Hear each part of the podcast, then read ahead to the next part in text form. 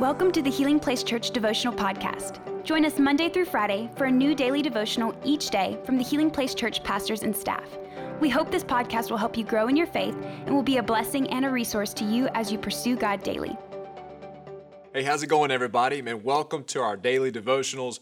This has been such an amazing journey as we've been looking in the book of Genesis and learning so much, growing from God's Word. And today we're going to be picking back up in Genesis chapter 29, verse 16 through 20. This is what it says Now Laban had two daughters. The older daughter was named Leah, and the younger was named Rachel.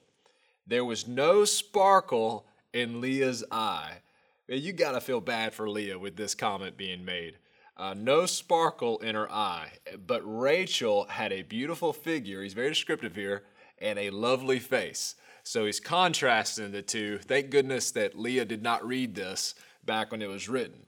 It says in verse 18 Since Jacob was in love with Rachel, he told her father, who's Laban, he said, I'll work for you, listen to this, for seven years if you will give me Rachel, your younger daughter, as my wife. Verse 19 Agreed, Laban replied. I'd rather give her to you than anyone else. Stay and work with me. Final verse. So Jacob worked seven years to pay for Rachel. Long period of time. But his love for her was so strong that it seemed to him but a few days. Really interesting passage of scripture here where you see Jacob, who has now run away from home because of what had happened between him and Esau and he's trying to run away from the consequence. He's trying to run away from Esau coming after him, and he goes to his uncle's house, Laban. Has this conversation with him, falls in love with his daughter Leah.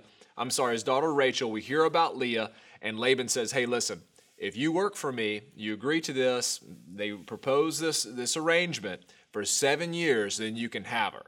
Now, many of you know uh, that the text talks about how Laban actually tricks Jacob and Jacob on his wedding night doesn't realize it, but uh, he actually married Leah, and then the next morning realizes it and works for another seven years for Rachel. But there's some interesting things here that you see in this text that really can speak to us today. And the first thing is this the last verse says that he worked for seven years for Rachel to be able to have her as his wife. But because he loved her so much, it seemed like just a few days. So, what does that have to do with me?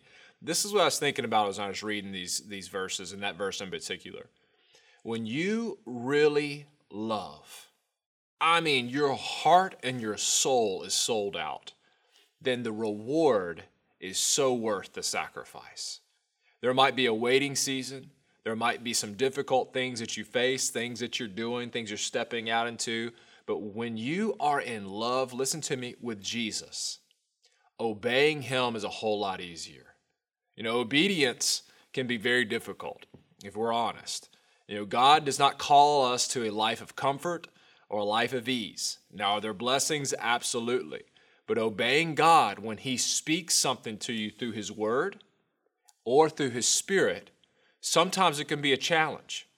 You know, oftentimes you read the scriptures and you read things like, hey, be kind to your enemy, love your enemy. I was telling my kids on the way to school today the difference between Christians and, and non believers, that we're called to love those who really don't love us in return, that we don't talk bad about people, we're not unkind to people.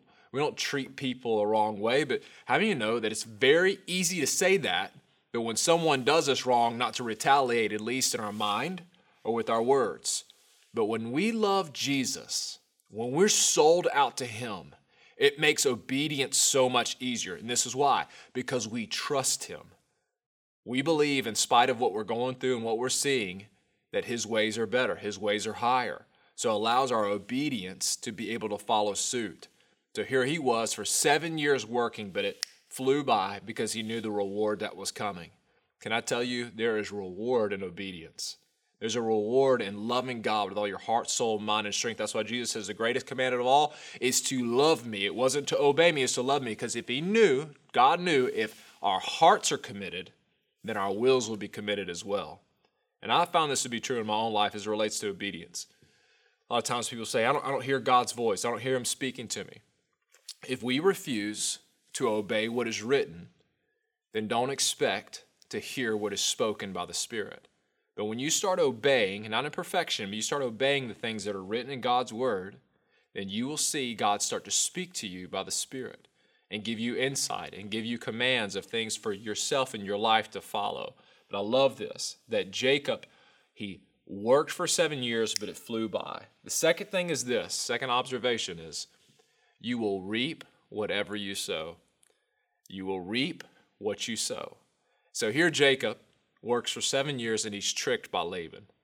Boom, all of a sudden he's married to the wrong girl. You're talking about that's an epic trick. And he has to work another seven years. You know, Jacob had just tricked his brother. It's something how whatever it is that we sow in our life, it will come back to us. He could run as far as he could from Esau. But unfortunately for us, consequences are real.